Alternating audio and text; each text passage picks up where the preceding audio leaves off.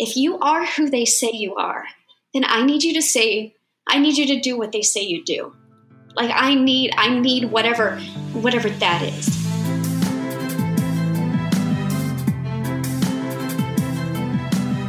How do you forgive when the wound is still open? How do you leave a legacy of redemption instead of dysfunction? How do you trust God when your deepest fears are realized? Join me, Sarah Mae, along with some wise mentors along the way as we explore these and other messy heart topics and the strategies we can use to seek healing in the pain and restoration in the ruins. Welcome to the Complicated Heart podcast.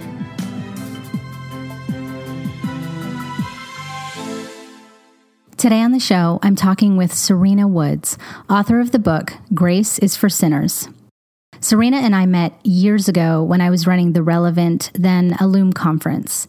I had found her book and had asked her to speak. Recently, I picked up her book and read it again, and I knew I needed to have her on the show. The problem was that there were so many questions I wanted to ask her, and there were different aspects of her story I wanted to highlight. It couldn't be done in one podcast, so I asked Serena if she'd be willing to do a three part series, and she graciously said yes. If you've been listening, then you know I've been doing a series on marriage and the complicated nature of it when abuse and infidelity become tangled up in the vows of commitment. You also know that I'm very interested in tracing people's lives to understand their stories better. You know, what's behind a life? How do our childhoods and our wounds and the big and the little intricacies of life affect us? Serena's story takes us through three acts, if you will. Act one part one is today, and I'm talking with Serena about her bad beginning, as she calls it in her book. This episode is not appropriate for children. I also want to give you a heads up that the content in this episode deals with childhood sexual and physical abuse, as well as rape. In the show notes, I tell you exactly where those hard parts are, so if you'd like, you can skip over them and still be able to hear the rest of the podcast. With all that said, Serena. Welcome to the show. Sarah, thank you so much for having me on here. I'm so grateful you said yes. Okay, in your book, Grace is for Sinners, you open with what you call a bad beginning. Will you start your story there and tell us a little bit about your bad beginning? Okay, so my bad beginning story starts a little bit before I was born. Um, my mom was uh, she had a terrible childhood. She was um, raped by family members, um, and she ended up escaping that when she was 13. And back then, back in the uh, late 60s, early 70s, um, they didn't have a lot of help for for kids. She was about five when that started happening, and um, she they didn't have a lot of help for kids back then. So she was really uh, she just slipped through the cracks. And around uh, the time she was 13, she ended up running away from home and just starting her own life, uh, knowing that it would just be better than what she was in. And so she got pregnant when she was 15 and had me. She had me in September, and she would have turned 16 in November. So, um, a runaway, homeless 15 year old having a baby, that's a pretty rough beginning for the baby. So, I think that her, the only thing that she knew was um, to use her body to uh, to provide what she needed. She didn't have skills, education, anything like that. So she um, was a prostitute of sorts. It's not like she got paid for it, but she had a place to sleep, or we had a place to sleep, um, and food and that sort of thing. If she if she used herself that way. And so that put me in a lot of really bad situations. And um, we just, she ended up uh, with truckers a lot. So we'd be on the road, um, we'd be walking and hitchhiking, and our life was just on the streets, all the time on the streets. Um, every once in a while, if she got beat up bad enough, we'd end up in a shelter, but she always um, you know, that never led to anything. There was nobody that could reach her to help her. Um, and so uh, I ended up getting taken away from her uh, when I was little. I think um, I wasn't supervised. and uh, I ended up wandering um, into an elementary school. Uh, I I would jump on church buses, um, just anything that would come through that the rest of the kids would do. I would try to do with them, and um, I would. so I, other adults ended up seeing me and um, intervening at different points, and I uh, ended up in foster care and from what I understand, even as an adult, um, the foster care system is pretty, there are way more kids than there are homes. And so um, there are a lot of temporary homes or uh, like shelters. I ended up living in a Salvation Army shelter. Um, it was mo- mostly like for older kids. And so I was kind of isolated um, in there. They wouldn't let me sleep in the same um, after after the first few nights, they wouldn't let me sleep in the same room as the older kids because they were always talking about way you know older kid stuff, older hurt kid stuff, and so they would put me in a room all by myself, and um, so I was just always really isolated um, from just normal society. I mean, and then even abnormal normal. One time, um, I don't know how old I was. Let's say all of my memories seem to be five or six, but you never really know. Um, I jumped on a church van that would come through our trailer park. We lived in the in the worst trailer in the trailer park. It didn't have uh, like we never used the bathroom for some reason. I don't understand it. The tub was full of stagnant water, and we couldn't use the toilet. So I never bathed. I never got a bath, and I would go to the bathroom outside. And it seemed normal to me. So I spent a lot of time outside, unsupervised, and just, I don't know, in my own world. And um, a church van would come through the the trailer park and kids would get on there. And so one day i got on there and it was awesome. Like we would go i went to this church. Um, i don't remember much about it. I remember blue carpet. I remember a really nice lady leading like she's probably like you know the the teacher of my class. And um, i remember sitting on the floor with other kids and i learned a song and this song that uh, that we would sing I just like we would sing about Jesus, and I, I had no concept whatsoever of anything. Like I don't know who Jesus is. I don't know anything. I do know that this place has nice people and snacks, and that's about it. And um, we were singing this song, and I I had this feeling um, that the only way I could describe it is that I felt like I was sitting on Jesus's lap. Like we're singing to Jesus. We're talking. It was Jesus loves me so we're singing Jesus loves me. This I know for the Bible tells me so. And I'm singing, I learned it. I'm singing it with all these kids and I felt like I was sitting on his lap. It was like the warmest feeling as an adult now um, with a relationship with God. I now know that I probably was sitting on his lap. Uh, but at the time it was just I just liked the way it felt. And so every once in a while I would sing that sing that song to myself like whenever I needed to sort of console myself or anything, you know, on those nights whenever it's just really, really dark. And then, you know, move move forward in time. I get taken away from her and I ended up in a Salvation Army shelter. Um, I don't know exactly how old I was. Oh, well, I know I was in kindergarten. I know that whenever I went to the closet to look for clothes to wear, I would have to look for the number four. So I was a 4T.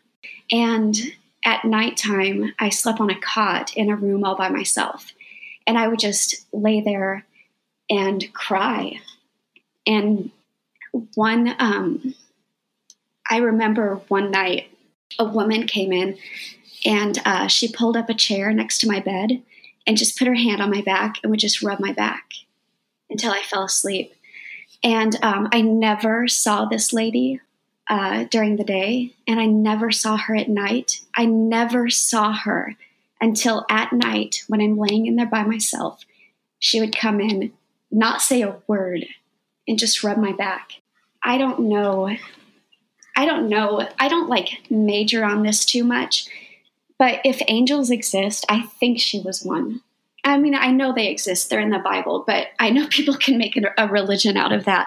I'm not about that. But I do think there is something to that. I love that. And it probably was an angel comforting you, just God letting you know that He sits with us in the dark. It's just, that's really beautiful. In your book, you detail, not graphically, but the abuse that you dealt with. And I'm wondering if you could share a little bit about the abuse and how your little girl mind interpreted what was happening to you. So, I don't know exactly how to answer that because it's more like a uh, a disconnect. It was confusing at first. My mother's boyfriend uh, didn't have a working car. He needed to um, go into town and try to look for a job, and so he'd go up to the highway and just um, hitchhike. But he knew that nobody would pick up a man. But he also knew that if the man had a little girl, then somebody would pick him up. So he would take me kind of as his ticket. He called me his ticket. And he'd make me stick up my thumb. Well, this man with a really nice car picked us up. And the inside of his car, I just remember um, it just smelled like coffee breath, you know? Um, I was, and this man attached himself to our family. I think that.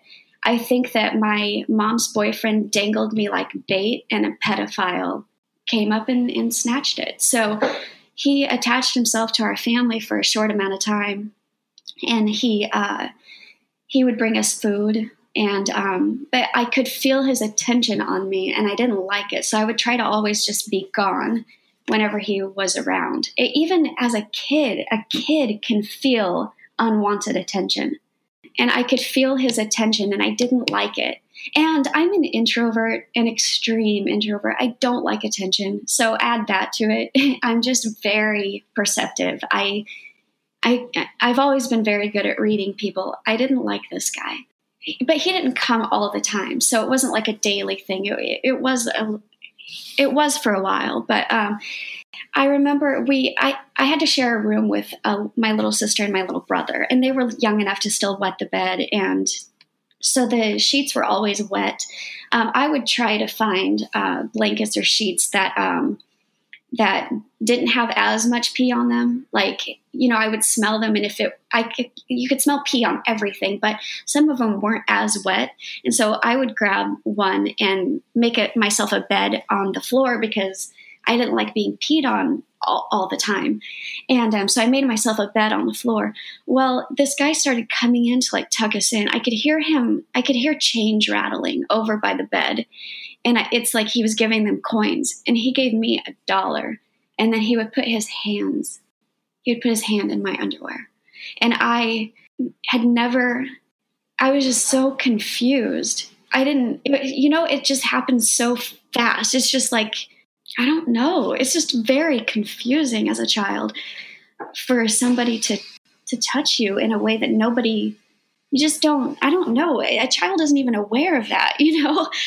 Uh, and then um, I had told my mom that he that he touched me down there. And she said well tell me if it happens again. And keep in mind you know if i'm six how old is she? She was 15 i don't know math 21 um, at the time um, i just felt let down by her. Like i and i was afraid to tell her boyfriend because i was afraid that somebody would get beat up. So i i reached out. It didn't land anywhere. So the next time he came over, he came back in there. So what I did is I'm sitting on the floor and I just brought my knees up to my chest and I wrapped my arms around my legs. I just made myself like unreachable and it didn't work. It didn't work. Um, and I don't know how he ended up not being in our lives anymore, but um, that's the extent of that.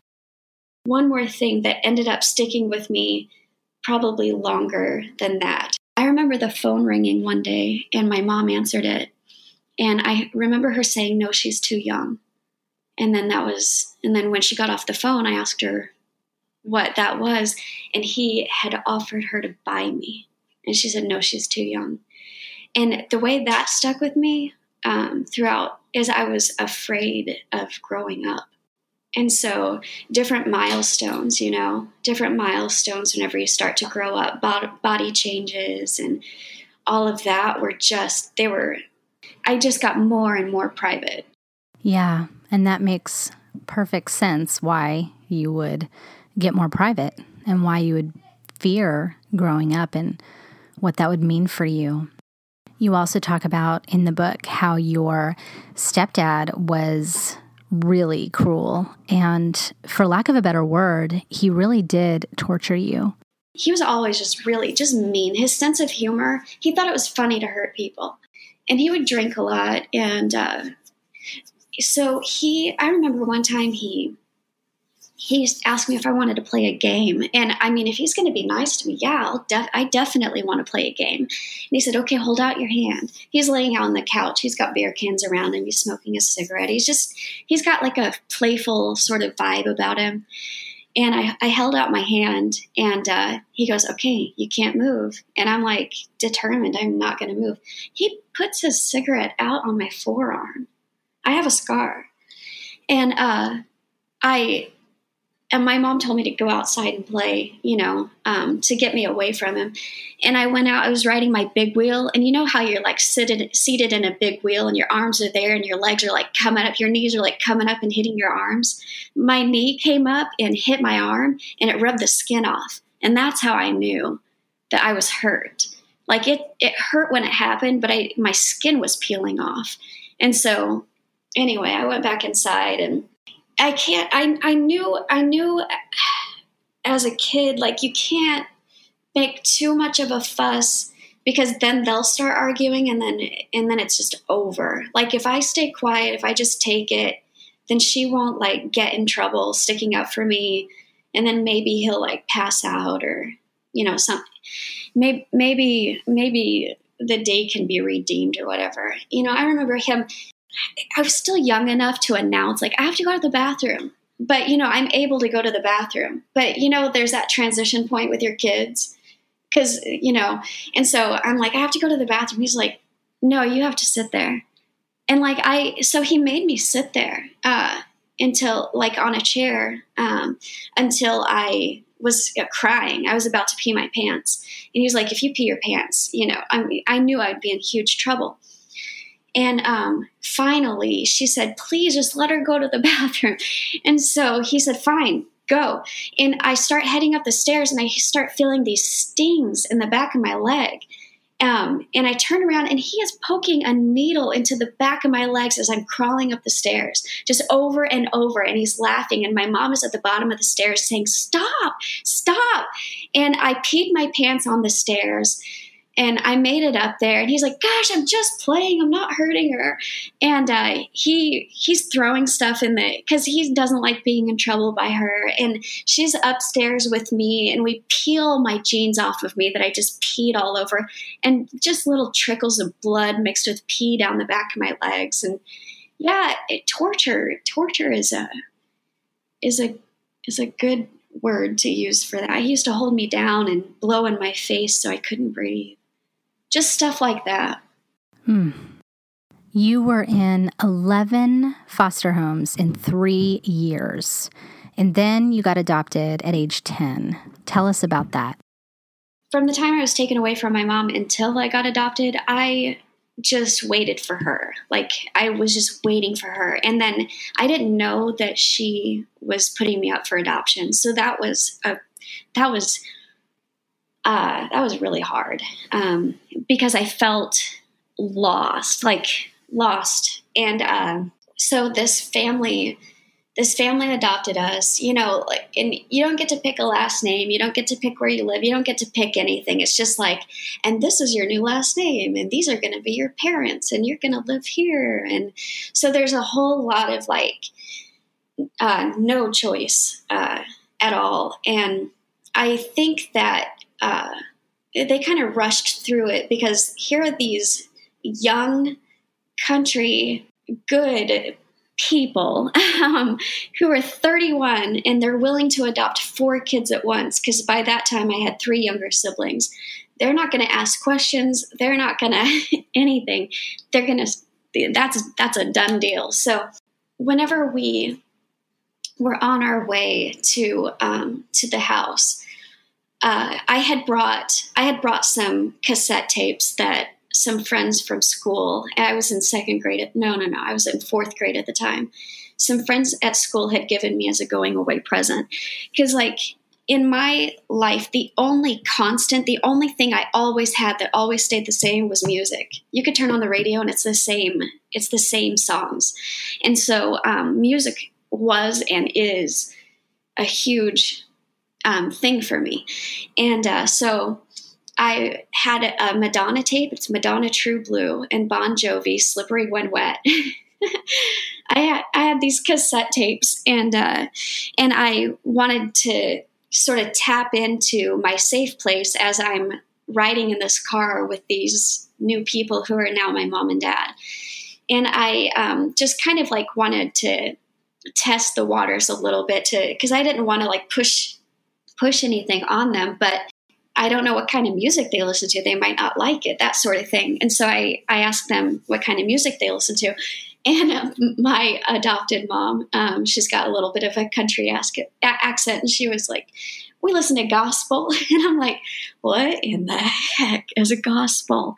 And so um, I, I, I'm like, do you ever listen to like rock or anything like that? They're like, no, uh, we don't allow rock. That's against our religion. And that's the, the, the against our religion. I heard that so many times. Tank tops, nope, those are against our religion. My mom pierced my ears when I was three. Nope, those are against our religion. I love having painted nails, like girly stuff. Nope, that's against our religion. I had a pair of shorts. I had a shorts outfit that I had with a friend. We they were matching outfits. I'm moving away from her. I want to I want to wear my outfit, connect with her a little bit. And they're like, nope, that's against our religion. So I'm like just getting shoved further and further into this like cellar of religion. And it wasn't like a positive thing. It wasn't an empowering thing, a freedom thing. Uh, let's fill your life with love, your life with like love. And it was, no, you every expression of myself, everything that made me feel like a human being, made me feel normal. And as small as music and earrings and fingernail polish, and, and as small as that is, it was huge. It was everything to me, and it was all deemed wrong. And uh, so, I'm not someone to like. I'll speak up for myself, uh, but I kind of let people be who they are. So I just needed to try to find a safe place to be so that I wasn't, you know, in the way. And I mean that like metaphysically and physically. Like metaphysically meaning I'm not going to cause them a problem, but I don't know where a safe place is. Like who am I? You know, and and I I wasn't used to someone not like seeing my value. I never felt like they saw me as an individual, get to know me as an individual. I felt like they were trying to like make me fit into and this is the spot we have for a 10 year old and this is the spot we have for you know. So it, it was a really this is a really big word.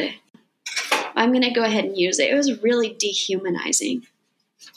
And there were a lot of a lot of things that were like that. I felt like a good kid. I felt like i felt like i was smart and and that I had value. And I remember social workers always telling me that um, I always made families want to adopt. Um, and it made me feel special. Like whenever I would, whenever I would go to a new house, I knew that they would end up liking me. And so um, when I went to their house and they didn't even take the time to get to know me, it was weird. And these are like my, this is it. This is it.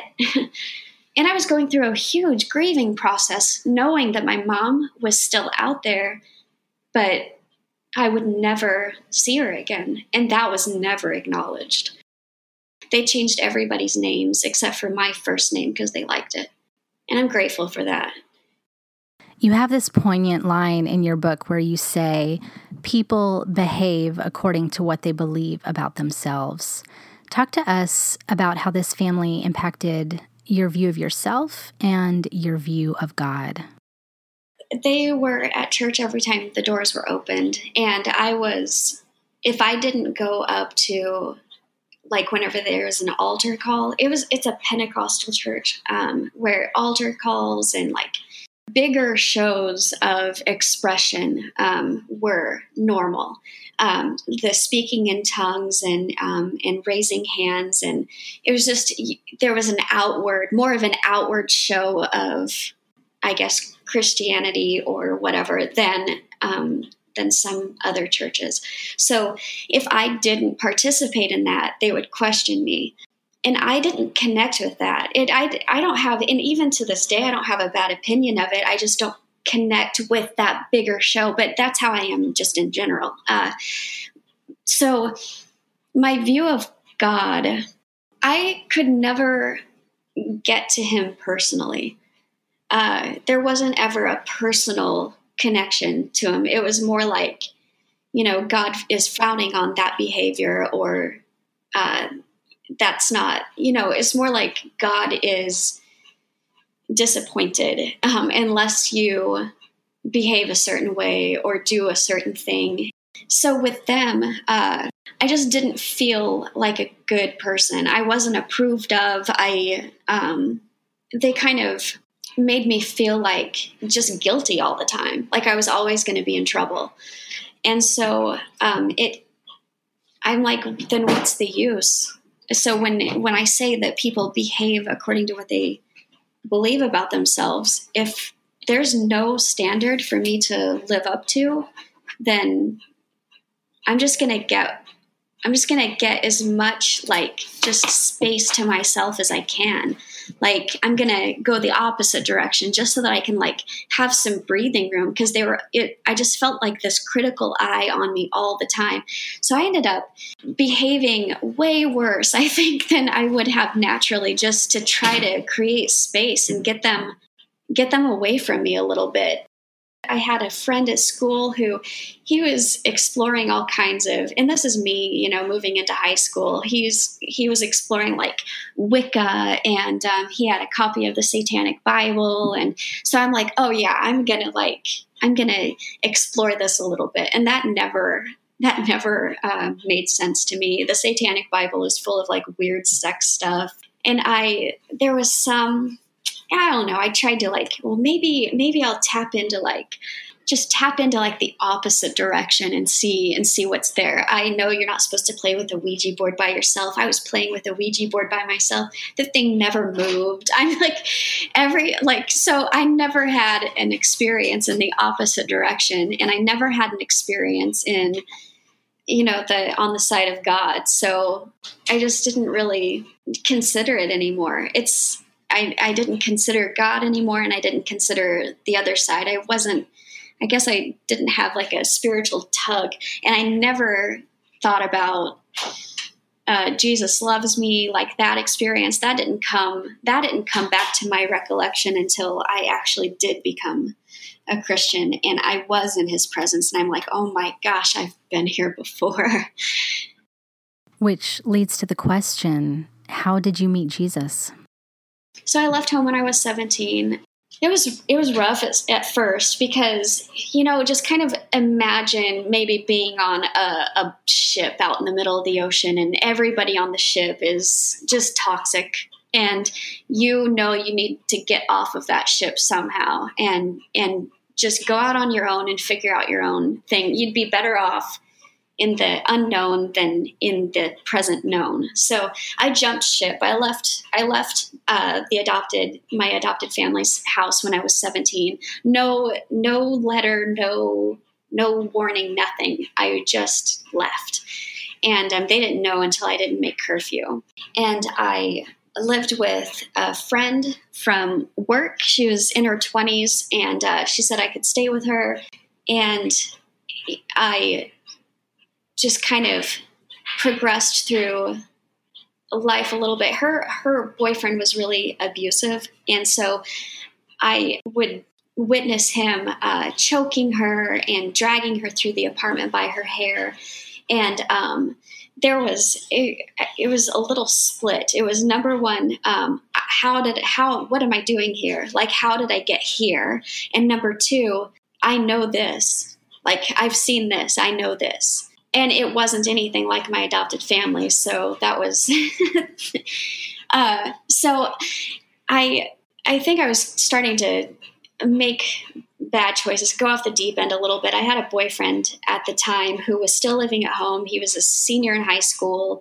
Um, I I enrolled myself into high school, into the only high school that would take a 17 year old without a parent, and um, and I was smart, am smart, uh, and was in one of the advanced like English classes, and I knew that that was going to be like my favorite my favorite class. He was going to be my favorite teacher because I love English. Um, and he had the whole class introduce themselves uh, through an interview process. And when he found out that I was living on my own, he said, You won't last long. And he skipped over the rest of my interview. And then the next day at school, um, when I would try to participate in conversation, he would just shoot me down and skip over me. And I think uh, and then so school started on a Wednesday. So the Friday at school, uh, the first day of school, I mean, was started on a Wednesday. So Friday, um, same thing. I, I, and I knew I just had to break through this guy. I just had to break through and be and be persistent because I know that I can do this, and he's gonna he's gonna change his mind. And then over the weekend, my boyfriend uh, broke up with me, and I ended up getting really drunk just on purpose, as drunk as I possibly could because it just hurt so bad. That evening, my my friend's abusive boyfriend ended up raping me, and when I came to enough, um, like the next day, to realize to realize what had happened, and and I I was it occurred to me I don't have anyone to tell like this awful thing happened to me, and there's not a soul on the face of this earth that would care uh, beyond, you know, just normal, like caring for other humans. But there's nobody. And that was when I decided that I'm done. I'm done. I don't. I don't have anything. I dropped out of school. I couldn't face that teacher. I just couldn't. I went to school on Monday and uh, his class was after lunch and after lunch i just couldn't. I didn't have the strength so to fight you know and make him believe in me. So i um i signed myself out and i never went back. And uh i decided that i uh i was done with life. I mean I'll just take whatever drug comes in front of me. I'm not, I've never been a suicidal person, but having like no will to live and nothing to live for and no hope, that's where I was. So I'll just live like, I'll just disappear, you know, into whatever, whatever world. So like miraculously, no real hard drug ever came in front of me. And that's, to me, that's pretty impressive but I ended up becoming pregnant when I was 18, and um, I was devastated because I had already g- begun the dismantling process. I had already, like, didn't finish high school, like, don't have a family, don't have friends, don't have anywhere to live. I was, I, I, I, I'm fine with that, but like a a child, that's not that's not fair and that's not cool.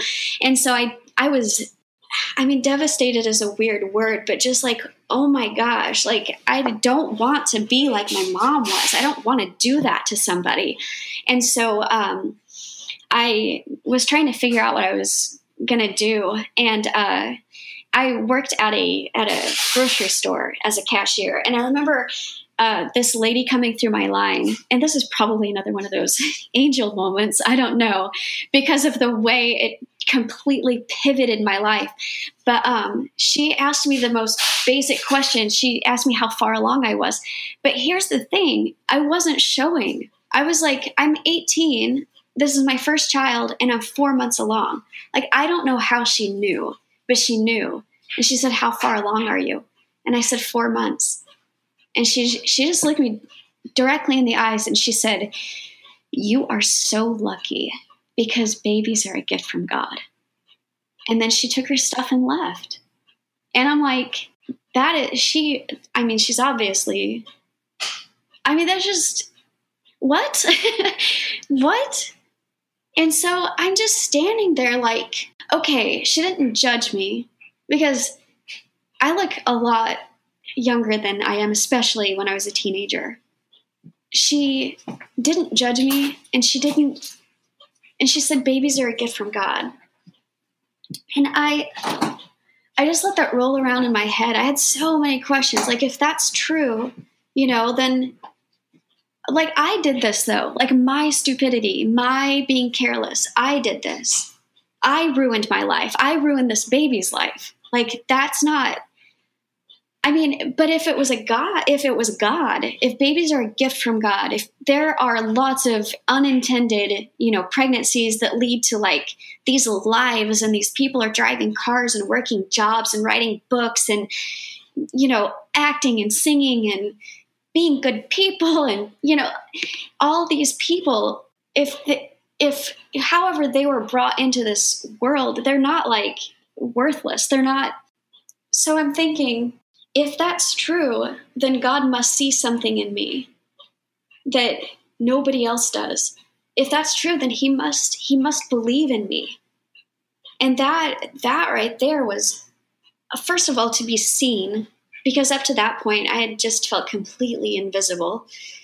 To to have somebody believe in me, it had been so long since anybody looked at me like I had value. And then it's it, so here so my my salvation prayer, my very first sort of like me and God moment was in a grocery store around 11 o'clock at night.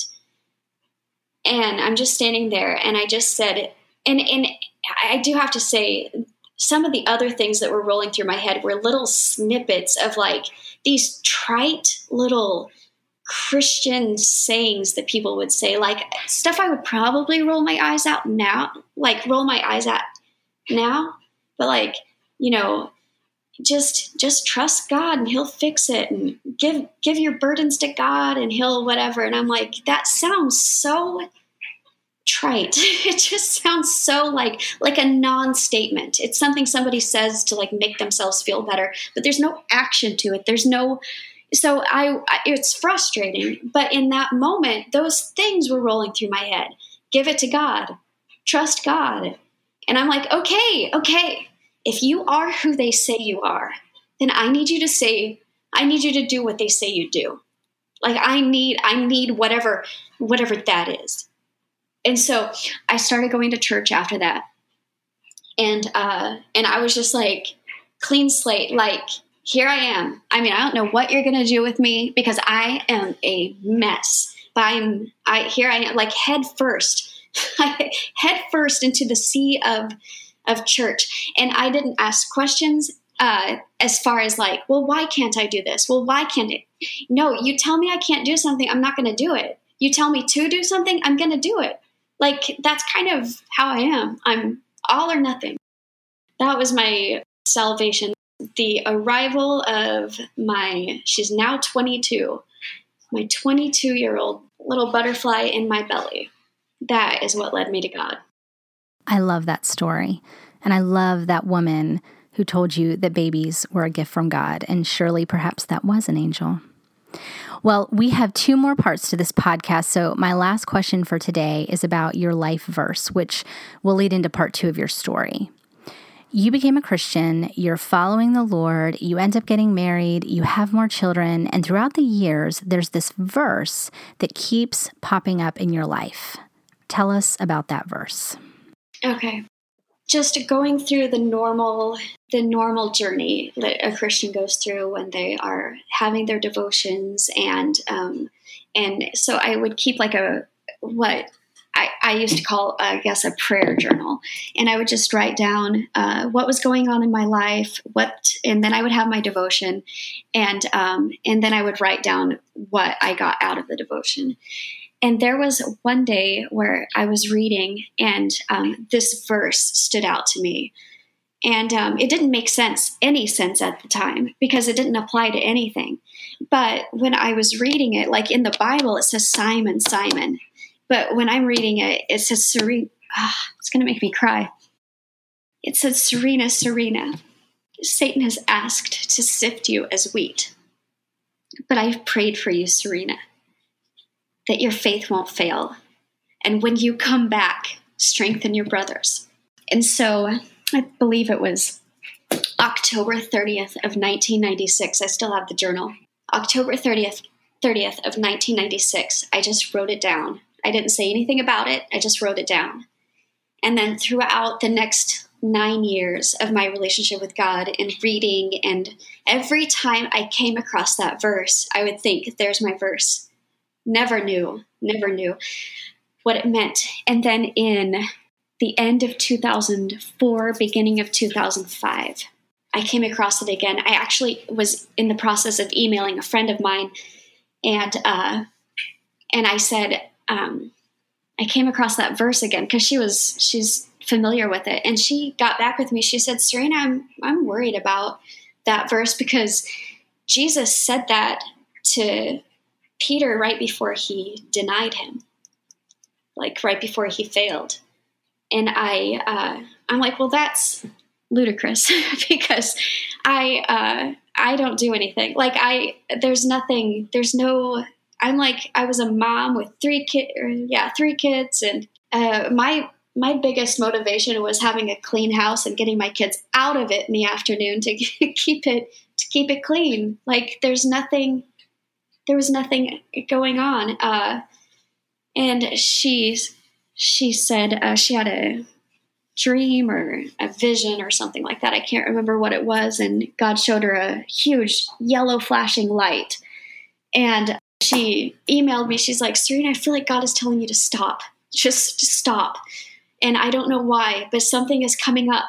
And I'm like, I don't know what you're talking about. Like that is not what God is is sending to me. That's not what he's telling me. He's telling me to don't be afraid, to not be afraid that he's with me um, I was getting ready to like embark on this acting career. Um, and things were looking really good. I was getting a lot of good responses from the right people in Los Angeles, like really exciting but unknown territory and territory where like I don't know how well a Christian can stand up um, in that kind of setting. So, but God was telling me, don't worry. Like it's you are everything is going to be fine. This is me. I'm leading you. Like all of that. So when she says stop, I, that's where I'm like, I, that doesn't make sense to me. And then she and then she comes back and she's like, I'm so sorry. It's a yellow light, and the yellow light is a caution. You're approaching an intersection where I lose people so just be careful.